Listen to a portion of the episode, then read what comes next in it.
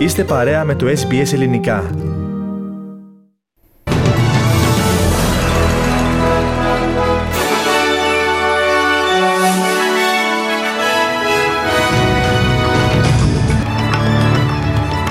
Τις προτεραιότητες του αν εκλεγεί πρωθυπουργός της Αυστραλίας ανέπτυξε σήμερα στην Εθνική Λέσχη Τύπου στην Καμπέρα ο Άνθονι Αλμπανίζη. Στα ελληνοτουρκικά και στο κυπριακό αναφέρθηκε μεταξύ άλλων ο Κυριάκος Μητσοτάκης στην ιστορική του ομιλία στο Αμερικανικό Κογκρέσο και... Μετά τον συνασπισμό τώρα και το Εργατικό Κόμμα της Αυστραλίας υποσχέθηκε χρηματοδότηση σε πρόγραμμα της ελληνικής κοινότητας Μελβούρνης.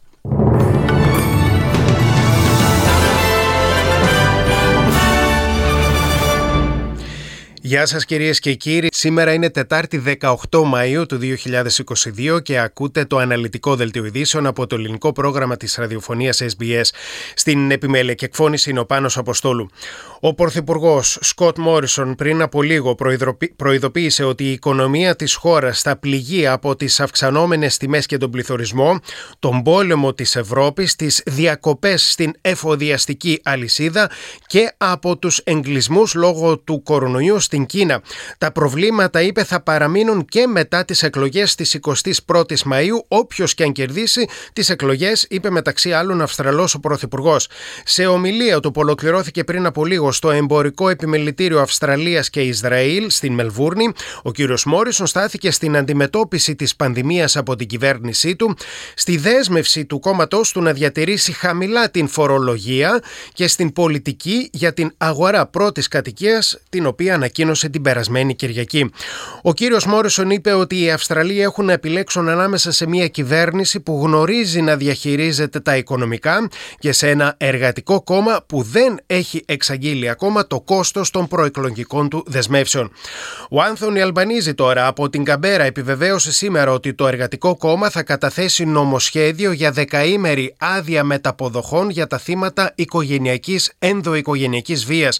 Στην ομιλία τους στην Εθνική Λέσχη τύπου στην Αυστραλιανή πρωτεύουσα προανήγγειλε ότι μια κυβέρνηση των εργατικών θα εξοικονομήσει από τον προϋπολογισμό 750 εκατομμύρια δολάρια. Ο κύριος Αλμπανίζη δήλωσε ότι τα σημερινά στοιχεία που ανακοινώθηκαν για την αύξηση κατά 2,4 100 των αποδοχών των εργαζομένων την τελευταία χρονιά έναντι αύξησης 5,1% του πληθωρισμού αποτελούν μια δυσάρεστη έκπληξη για τους χαμηλόμεστους Αυστραλούς. A fall of 2.7%. What a hit. This delivers the biggest cuts to real wages in more than 20 years.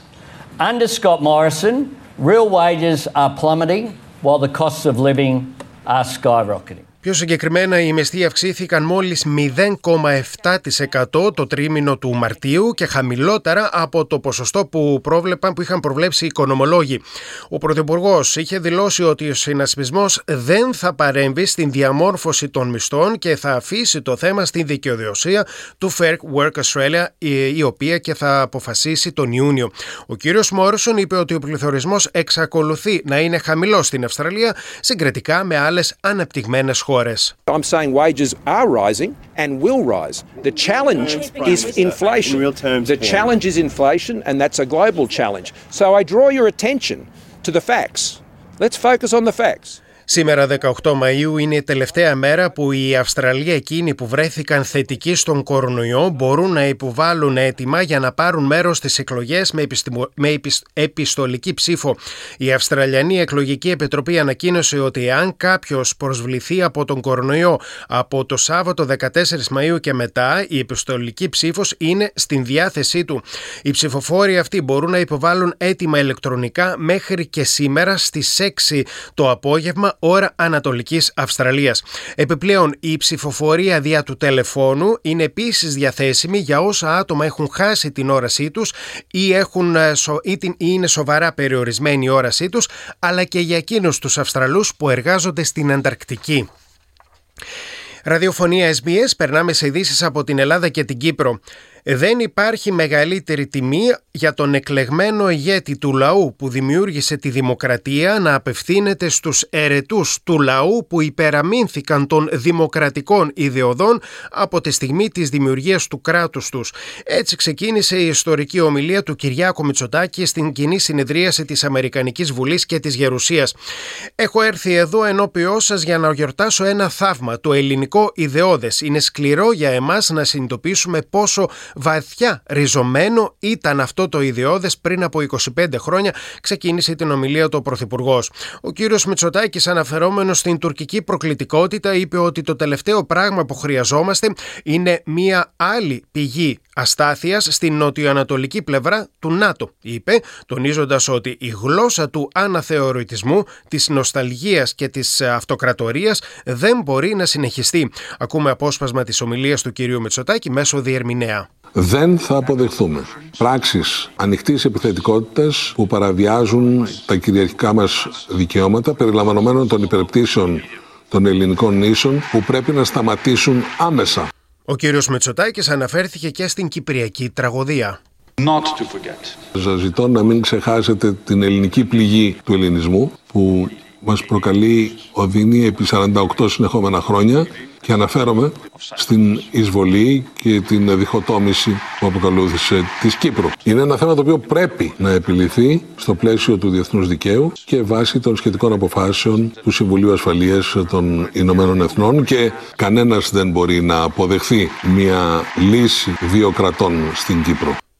Δεν θα υπάρξει κανένα σχόλιο για το ταξίδι του Πρωθυπουργού στις Ηνωμένες Πολιτείες μέχρι εκείνος να επιστρέψει στην Ελλάδα. Αυτό σημειώνουν κύκλοι του ΣΥΡΙΖΑ και το κόμμα θα κρατήσει στάση αναμονής ως πρώτη αντίδραση της Κουμουνδούρου για το ταξίδι του Κυριάκου Μητσοτάκη στις Ηνωμένες Πολιτείες.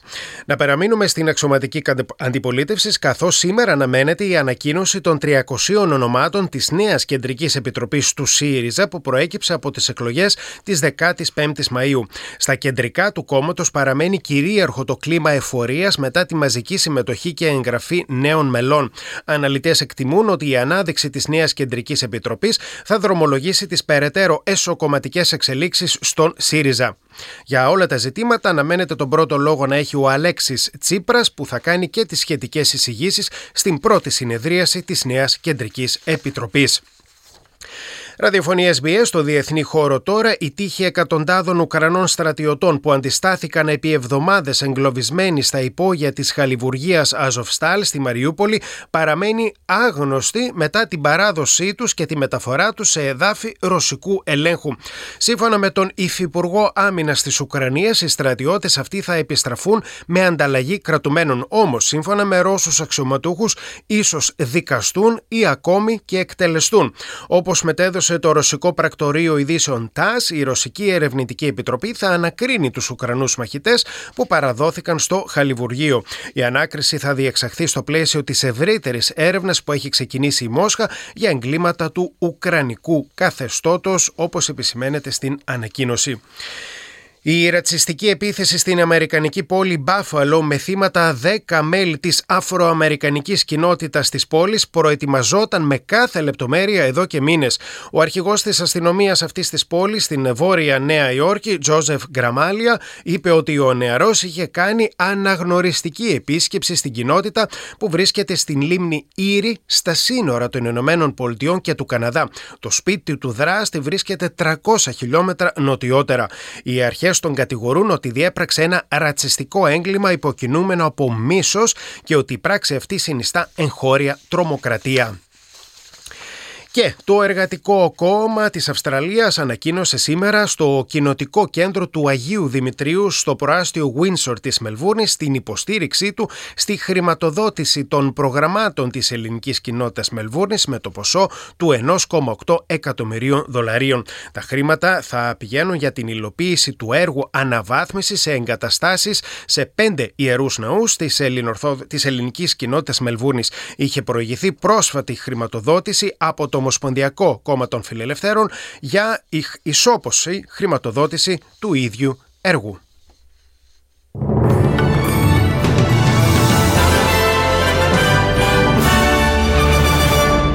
Στις ισοτιμίες του συναλλάγματος τώρα, ένα δολάριο Αυστραλίας ισοδυναμεί με 66 λεπτά του ευρώ και με 70 cents του Αμερικανικού. Σε αθλητικές ειδήσεις, ο Ολυμπιακός έκλεισε. Ο πρωταθλητής Ελλάδος παρέμεινε αλόβητος, ο Ολυμπιακός δηλαδή, από το Ολυμπιακό στάδιο, αφού επικράτησε εκεί επί της ΑΕΚ με 3-2 στην τελευταία αγωνιστική των play-off της Super League. Ιδανικό τέλος της φετινής χρονιάς για τον ΠΑΟΚ που επικράτησε του Παναθηναϊκού στην Τούμπα με 2-0. Και μετά την εξασφάλιση του ευρωπαϊκού εισιτηρίου, ο Άρης έκανε επίδειξη δύναμης κόντρα στον ε, Πας Γιάννηνα με 3-0 και ολοκλήρωσε τη σεζόν στην τρίτη θέση.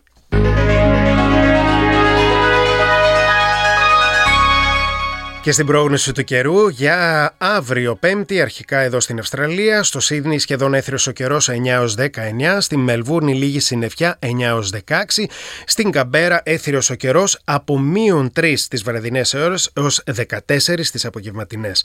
Στην Πέρθη λίγες βροχές 13 έως 22, στην Αδελαίδα λίγη συννεφιά 7 έως 18, ε, αραιές νεφώσεις στο Χόμπαρτ 8 έως 14, στην, ε, στη, στη Βρισβάνη σχεδόν έθριος ο καιρός και 20 26 βαθμοί Κελσίου.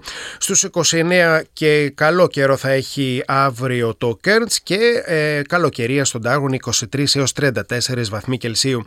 Η Αθήνα αύριο θα έχει λίγη συννεφιά 15 έως 21, στην ε, Θεσσαλονίκη σχεδόν έθριος ο καιρός 9 έως 24, καλοκαιρία και ζέστη στη Λευκοσία από 16 έως 30 βαθμοί Κελσίου. Εδώ ολοκληρώθηκε το αναλυτικό δελτίο ειδήσεων από το ελληνικό πρόγραμμα της ραδιοφωνίας SBS. Στη σύνταξη και εκφώνηση των Πάνος Αποστόλου, επόμενη ενημέρωσή σας με τίτλους κυριωτέρων ειδήσεων στις 4.30 και στις 5 το δεύτερο σύντομο δελτίο ειδήσεων της ημέρας. Μετά τα σύντομα μήνυματα του σταθμού ο Θέμης Καλός επιστρέφει μέχρι τις 6 με ένα ενημερωτικό και ποικίλης πρόγραμμα.